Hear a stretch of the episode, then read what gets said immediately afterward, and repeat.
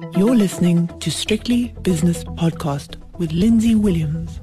The JSE has closed its doors for another day, so it's time for the five o'clock shadow. And as always on a Tuesday, it's the double headed Dream Team edition with David Shapiro from Sasfin Securities and Viv Govender from Rand Swiss, both in Johannesburg. Viv, David, and I had a long discussion yesterday, and I ranted a bit. David was a little bit more considered in his analysis of what's been going on in the last few days, but we did come to the conclusion that we didn't know. So you've got to give us, you've, got, you've got to give us your opinion, please. Oh, quite frankly, I mean, if the Fed breaks right now with inflation at six percent, you know what I mean, and core inflation especially rising, that's very dangerous the US is not going to get back to 2% in five years' time. You know what I mean? Uh, it's, it's going to be that you're going to have a serious like uptick in inflation. And at some point in time, consumers are going to realize that they have to have inflation minimum increases, maybe inflation plus increases, depending on whether or not they want to catch up for the last few years or not. And that's just going to cause a whole new, you know, not quite a Paul Volcker situation, but it will be a, a road to that kind of situation in a decade or two's time. It's, you know, once inflation gets going, we know that it, it becomes an issue once, especially when it comes into wages, especially when it comes to expectations. It takes a long time to get you down to a level, uh, you know, that uh, the market basically believes that your 2% is still 2%. Uh, so, yeah, I mean, with CPI number today, the fact that the market still thinks he's going to pause and maybe even reverse. I think Nomura talked about reversing. Um, I, I, would think that would be quite a, a, change from what he was talking about just a couple of days ago. It's a very interesting situation, and, and, the market as well. I mean, if you could have been long anything over the last few days without being asset class or stock specific, or short of anything mm. stock specific wise, you would have been long of volatility. I mean, just as I was preparing for our chat, I looked about an hour ago, or so the S and P was up something like I don't know, one and a half, 1.6% or something. And I think uh, the last time I looked, it was only up around about half a percent. It's all over the place, uh, David. And I know you're not a volatility player, but traders are. And this has been a real trade since Thursday, Friday. Hey, look, it's strong. I mean, the S&P's up now 1.9%, the oh, NASDAQ okay. up 2%. So yeah. it has taken off. Um, I just, I think there's a little bit of relief about what the Fed has done or what the US, what the Treasury has done to uh, uh, you know take the sting out of the worries over banks. I remain, Lindsay, I remain a bit cautious because this is not a regulatory issue. This is a supervision issue. And what concerns me more than anything else is that this slipped through, you know, as we were discussing yesterday. So we don't know the quality of what's on the books of most of these banks and whether they've made adequate provisions. While, of course, they had to invest in securities over the years as they got money in. So I still remain a little skeptical about, um, you know, the clean bill of health for a lot of these smaller banks. And you want you want the comfort that uh, they've been stress tested and that they've they've uh, uh, written down their assets to uh, acceptable levels, and that they will raise capital. And you know, and and for me, that's the big problem. SVB didn't do it. You know, the more we learn about it on a day-to-day basis, you realize how badly run it was and how they, you know, they they didn't make these adjustments. So I think that's that's still disturbing me. You know, that's still a worry. And remember, we've got we've got not only the US banks, but you've got European banks and so on, where rates are going up at such a pace, it has to have some kind of follow through or impact on the assets that you hold. You know, and they don't own risk assets. They don't own shares in equities. Most of the banks would be covered by interest rate uh, investments, and those are the ones that are affected when rates start to rise. So, yeah. I, we discussed it yesterday. I'm saying that still remains.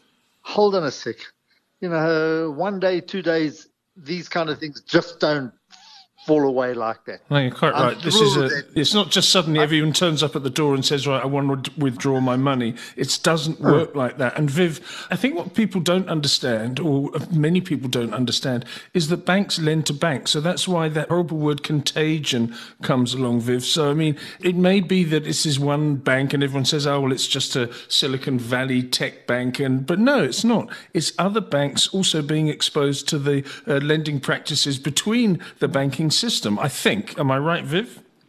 Oh, uh, the part, but I think the main reason here was that in 2008, the US government and other governments came out and said, these are the banks in the world that we will save if things go bad. these are the too big to fail banks, right? Yeah. So you put your money in a too big to fail bank, you are safe.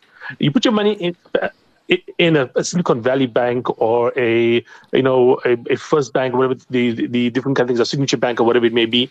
These banks apparently, if you put your money there and things go wrong, the government until this weekend was not coming in to save you. So what the fear was is that if you had a situation in which Silicon Valley Bank customers the depositors lost money, then anyone with half a brain cell would say to themselves, why do I have my money at this regional Oklahoma City or Miami or whatever bank in the world when I know there's four banks but the government will save if anything goes wrong? Why do I have, what's the advantage of risking all my money or anything above $50,000, which is, I think, the amount that any reasonably sized business has? You know, for payroll, in fact, you know, you have 100 people on payroll, $250,000 is not a lot of money to pay 100 people's payroll, you know what I mean? Uh, so you need to have the, your money in some kind of uh, place where you know if things go bad, the government will save you. And as of Friday, those, those were the big four banks in the US. And if the government had not done it, come today or come tomorrow, what would have happened is every single person with a business account or any person with a significant amount of money would say, hey, $250,000, I'd leave it here. But I'm going to move everything else to this, uh, you know, JP Morgan or, you know, Bank of America or something like that there. And that is not, you know, obviously Silicon Valley Bank had, I think, 90 plus percent of its uh, deposits above $250,000. But most banks have 10, 20% above uh, $250,000. If all those monies moved in a period of a week or two, you'd have a run the bank on every regional bank basically in the US. And that would have been the contagion that would have destroyed the US's banking system. The US would become South Africa with its big four, effectively.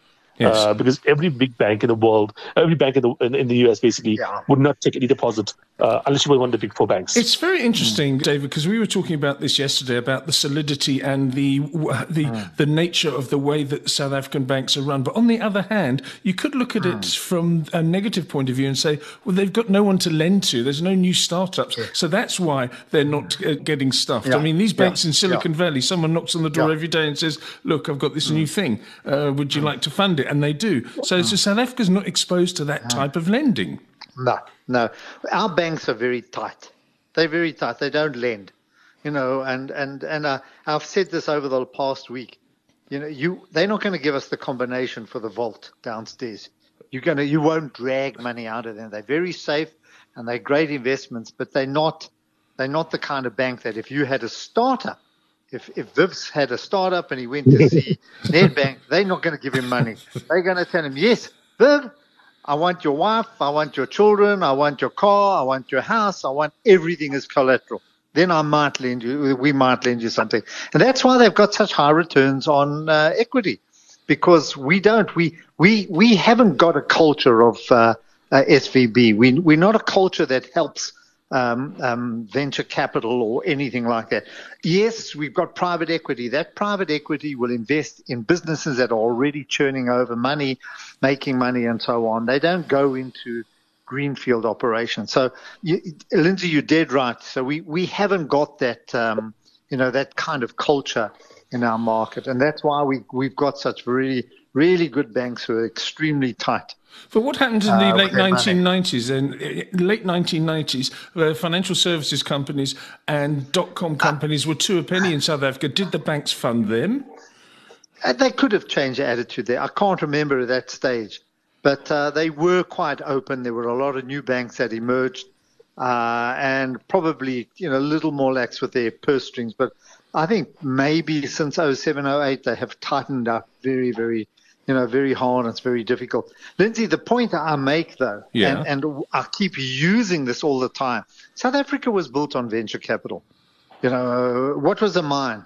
Yeah. The mine was equity capital. A hole you, in the ground. You had faith. Mm. They, they literally they drilled and they never had the quality drilling that we do. So you had no idea what was underneath there. You know, they take out these big these big samples and you hoped that uh, there was gold down there, but people lost money and people made money. In fact, the mining houses were actually mining finance houses. You know, that was the function of these, of the Anglos and JCIs. They, they functioned, you know, uh, they, they supported these mines. You know, they, they raised capital and uh, were really instrumental in getting these mines off the ground. But that was our, that's our culture.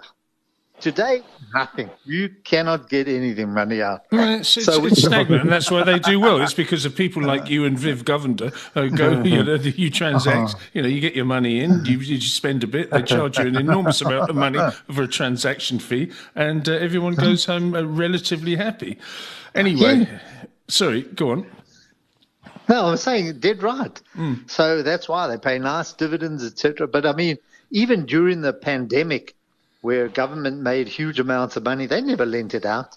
You know, I think they lent out a very small portion of the money that was actually given to them or supported, um, you know, to help support businesses. You could, even if you were a business struggling, you battle to get money out of them. Mm. So, yeah. Well, everybody's scared. They don't want to make a mess because they've got their share options and, you know, they've got their bonuses. So no one makes takes those risks. Viv, I keep hearing from the aforementioned uh, Wayne, our colleague or associate or broadcasting buddy, that the banks are still undervalued. Do you agree with what uh, he says and what David has says about has said about the the solidity of the South African banking system? Is it a good long term investment because of the dividends and the fact that they are risk averse? Partially, but I mean, there are impairments coming through. I mean, look at Absa's results yesterday. Yes. Uh, they were down, you know, the share price came down quite dramatically. They were exposed to Ghana and to local problems as well. Look, our banks have, to a certain extent, the model is really stable, like David mentioned. 2008, 2009, I think at some one point in time, we had a couple of banks in the top 10 most valuable banks in the world in South Africa because of the fact that everyone else in the world was falling apart and our banks were these, you know, the, I always say they're these big fat cows that you know just feed on our fees and don't really do much beyond that. Uh, whereas international banks are these like of deer that you know run around trying to get every cent they can, and you know obviously great profitability and whatnot. But if things go bad, you know things will you will have a, a quite a bit uh, of pain coming through.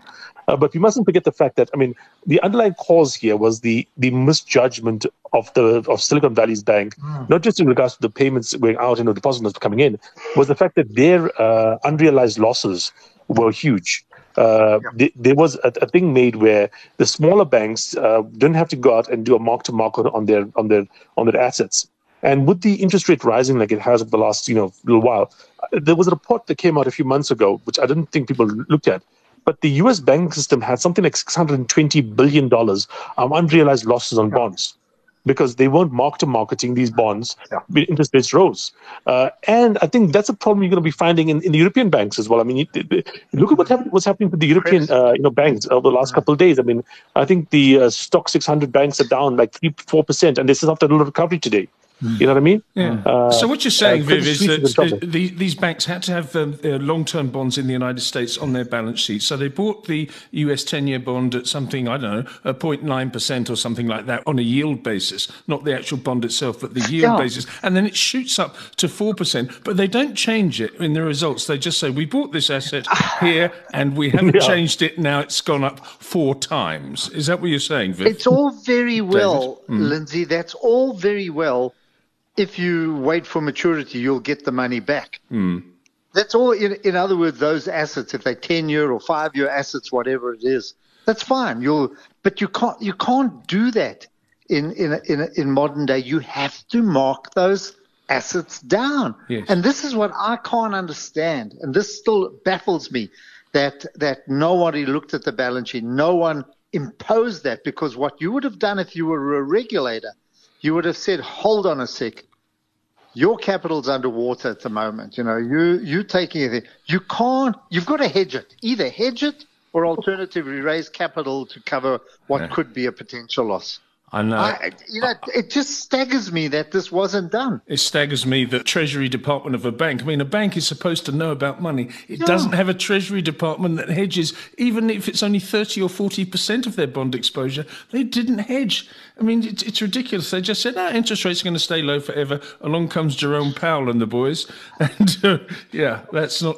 true anymore. Let me talk about one other thing now, because we because i okay. I get I get very ranty when I hear about um, the, these banks because I've heard it all before. And David, I'll have to stay with you on this one because it was a few weeks ago that you said, Lindsay, I've been watching Transaction Capital and yeah. I don't like the action.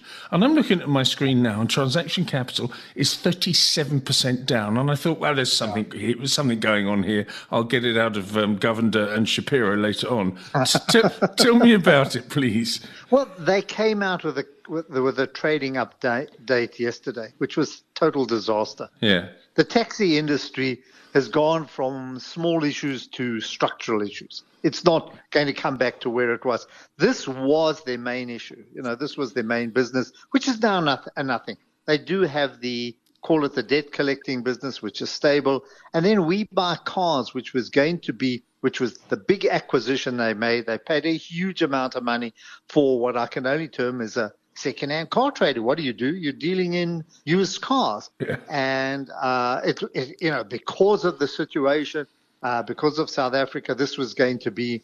Uh, there was a shortage of motor cars because of the chips and so on. Anyway, um, to cut a long story short, this was going to be uh, their huge, you know, payment. This was going to be their growth area, and um, to be honest, the results were awful. You know, the results were absolutely awful.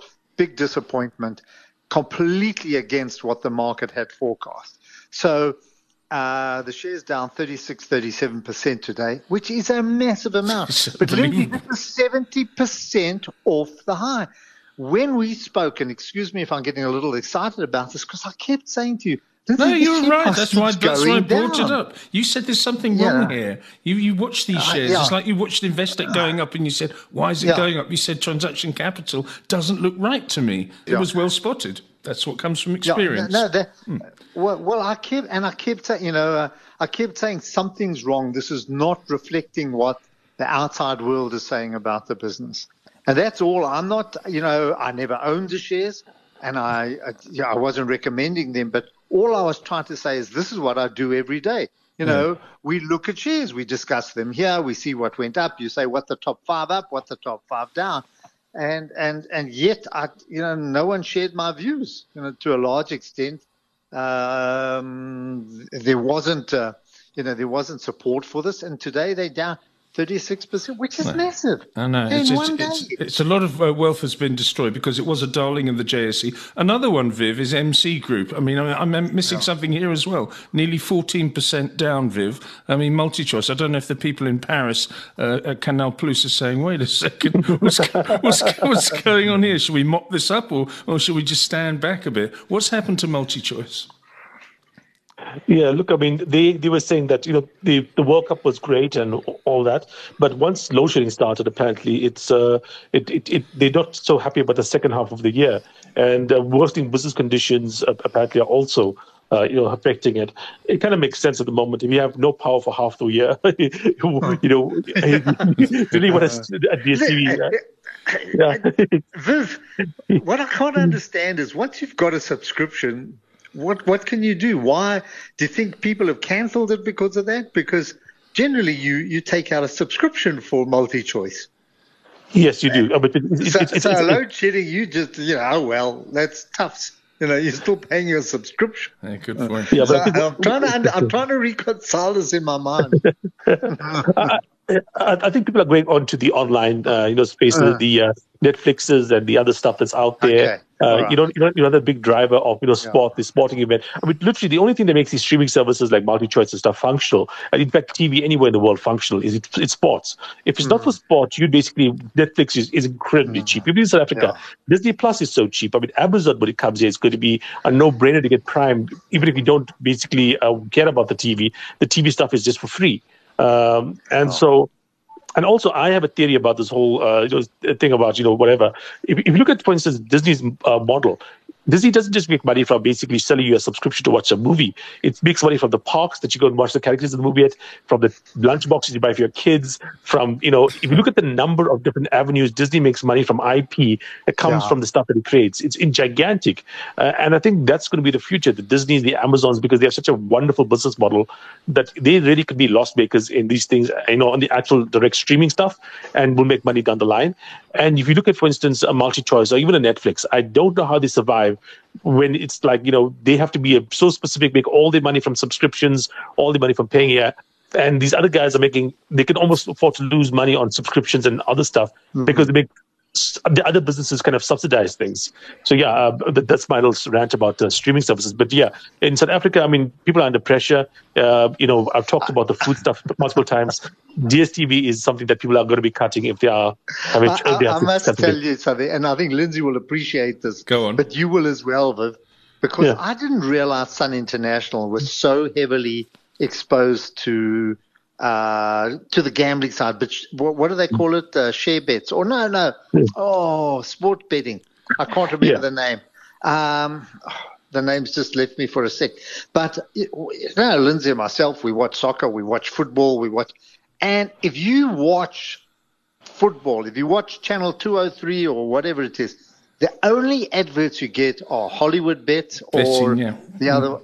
or, or, or, or, the, the Sun International one. Just non-stop. Every break, it's all about betting, sports betting, sport, or booze. Booze, plenty. You know, uh, lots of.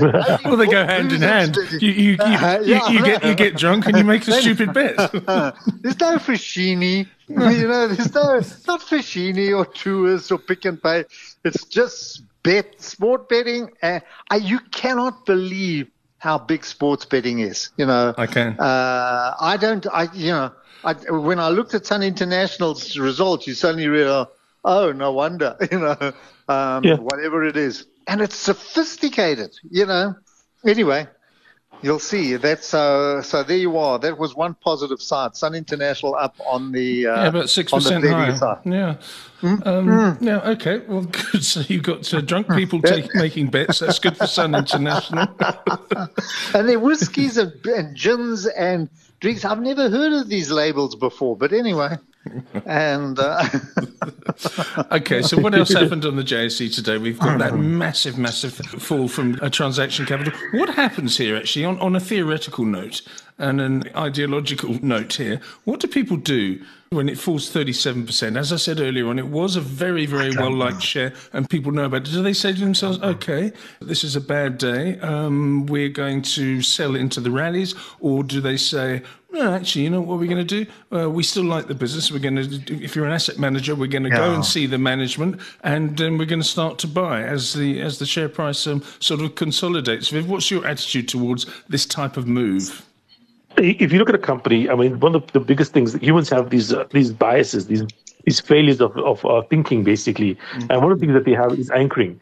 So if you say, "Oh, it's fallen so much, and therefore it should recover," Uh, the example I put forward in a similar kind of thing is Carvana. If you look at Carvana's share price, yeah, is down yeah. 97%, I think, from the high. You know, 97%. okay. Uh, and, and if you were anchoring on the way down, when it's down 50, down 40, whatever it may be, you'd be still down, you know, 90% instead of 95%.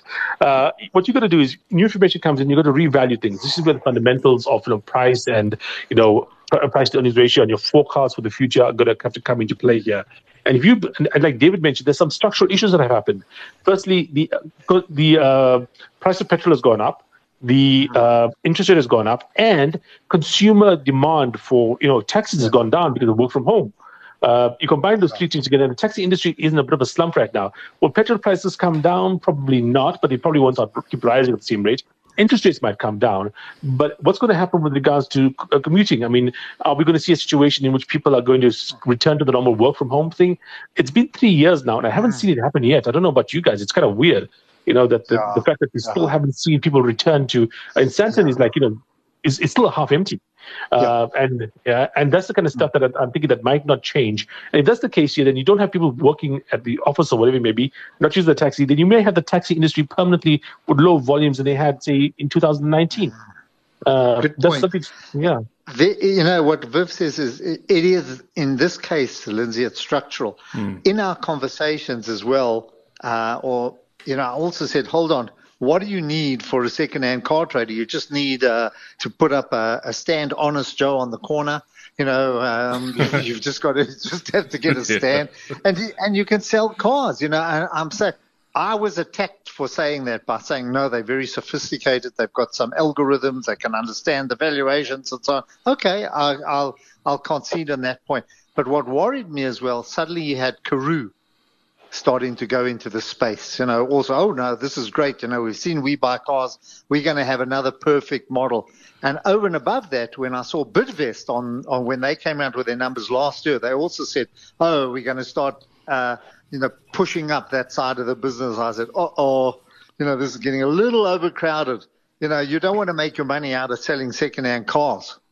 You know, it's uh, anyway. Yeah, I just, I, I just actually, thought, so structurally, yeah, it's just not booze. It's in the UK. You can't advertise um, alcohol for sport anymore. I don't think. I mean, when I watch, I see something called mm-hmm. Which is a, a second-hand car dealer, um, mm-hmm. massive, massive company. I get Papa John's pizza, and uh, what's the what's the other one? And, and, and, also the betting sites. I don't know why are you not allowed to advertise alcohol and cigarettes, and you are allowed to ruin people's lives with betting because it's very glamorous. You know, you see some very glamorous people. You see nice, nice young ladies, and they're you know they're playing poker and, and everything, and and handsome-looking gentlemen who are happy because they've made a load of money. It's a lot of rubbish. It's just, it's a drug like alcohol is. No. It's terrible. No, ask for I, I I've I've passed some of these bedding shops, mm. you hmm. know, uh, where they've got the outlets, and it's it's you go on a Friday or something like you cannot get close to these places. so there's always this desire, you know, for uh, for a quick win, and I just I I'm with you as well. I just Anyway, but uh, yeah. that's where Sun International are making their money. They've gone into this. A lot of other people are going into it. They don't know the lives that they're ruining because they just provide software. Uh, they don't actually come face to face with the chaps that are actually betting and losing their money and going home with nothing. Exactly. Um, not, you know, for me, it's I, a very strong point. I'm not a betting man, but I bet you Viv Govender doesn't bet. I'll, mm. I'll, bet you 50 rand. No, certainly not. Thank you. Okay. Let's have a look at the, uh, the, the markets now. The rand's done quite well actually in the last couple of days. 18.13 against the US dollar, British pound against the rand 22.04. The pound has fallen by just over half a percent. The euro rand is 0.4% weaker for the euro 1944. Euro dollar 107.30, which is a euro that's about 0.2% higher. Uh, and what have we got? The gold price holding above 1900. It was only 10 days ago. I was saying it's going to go down uh, below 1800. Now it's above 1900. It's down four on the day, but uh, nice recovery. I think people just want to absorb some risk somewhere and they look at the volatility index and they look at gold. Won't last, of course. That's me saying that, not Viv or David. Um, platinum up, ooh, crikey, $58 to 997 and palladium up $38 to $15, $12 per ounce. As for oil, well, it was on its knees this morning. Um, has recovered a bit, but still down, uh, down a third of a percent for Brent at 80.50, and West Texas crude $74.31, which is down two thirds of a percent. Natural gas down a third, other things, uh, no, not much there at all. The bond markets have been fascinating. I mean, these moves are huge. I mean, today it's a little bit um, subdued because the US 10 year is yielding 3.63%, which is a yield that has risen by three and a third percent. I think yesterday it was down 6% or something. The South African 10 year is unchanged at 10.01. Uh, in S&P 500 futures, yeah, you were right, David. It was. Um, it's now uh, more than 2% higher. So yep. it's all over the place. 39.69 if I'm rounding it up. So just over 2% uh, to the good. Uh, that's good. And uh, Bitcoin has been extraordinary. Bitcoin Look at this. Another. Yesterday it was up 15%. Today it's up 10%. 25,866. A massive, massive move. On the upside, on the JSE today, uh, my screen's not, not so good. And one of you is beeping, so I don't know who's there at the moment. But uh, could you give me your top five, please, Viv, on the upside, if you've got them? Yeah, sorry about that. Yeah, uh, okay. give me a second on that. That's uh, no problem, David. You can get yours together while Viv gets himself together. I'll just tell you okay, what I've got. Uh, yeah, go on. Yeah, uh, yeah. We have uh, Textainer up. Uh, I think what. Uh, oh, so Quilter. Sorry, that's not about it. Uh, it's Quilter up. Uh, Alphamin, uh, Textainer, Hammerson's. Uh, I can't see the last one here. Uh, sorry about that. Apologies for the last one. No problem. Uh, yeah, so, yeah, I'm just having uh, so Shaftesbury Capital up as well, uh, quite nicely. Yes, up five and a uh, third percent yeah. for that one. And I've got on the downside, obviously, yeah. transaction capital, 37.2% down on on my screen. Uh, MC Group down nearly 14%. Northam Platinum down 7.3. Sibanye Stillwater down 6.3. And Tiger Brands down five and three quarters. David, are you there? Because I wanted to ask you. Am, you know, it happens when we get an outside. When I get an outside call, it actually cuts this one off. So, I don't. That's my tech. That's iPhone technology.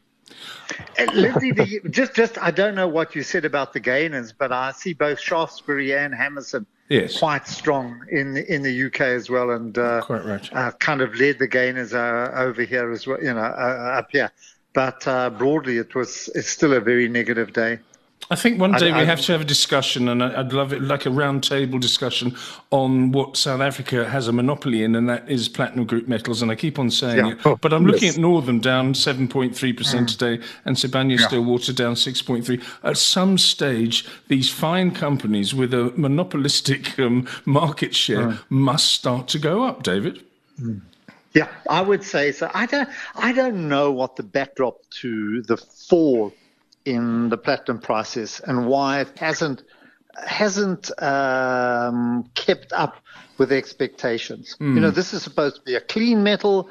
It's a metal that somewhere down the line will be used in cells, you know, for energy and so on. And yet, uh, it's been a major disappointment. It hit a high after after you know there were issues when when sorry when Russia invaded Ukraine and there was concerns about the palladium price or palladium price shot up. But subsequent to that, it's just been one-way traffic, which is down. There have been structural issues at the mines, admittedly. Yes. You know, there have been problems there, but but overall, uh, it, it, it's turned out to be a very disappointing um, uh, area. Yes, it has been. Um, disappointing today with manufacturing and mm. mining uh, numbers for the last month. Uh, Viv, I know your screens are not quite as sophisticated as David's, and he's got the indices that we track every day. So, David, give us the closing indices, well off their lows, I think. we off their lows, but still down. Mm. I mean, if you consider where the US is, if you consider where Europe was, yes, the rand did uh, come and improve a bit, which might have taken uh, a little bit of edge off some of our gains. But the all share index down 0.65% at 75009. If we go to the top 40, also similar down 0.53%, 69364. And then resources under pressure. Yeah. Uh, precious metals and mining, which would be gold and platinum, down 3.36%. The broader index down just under 2%. Um, banks steady, better than uh, we've seen. They were down 0.71%.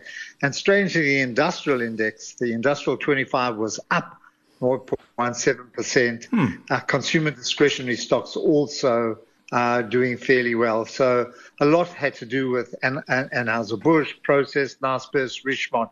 All of those ended in the green today because of their they listed on foreign markets, and I think that just gave the consumer discretionary area and the industrial area a little bit of a lift.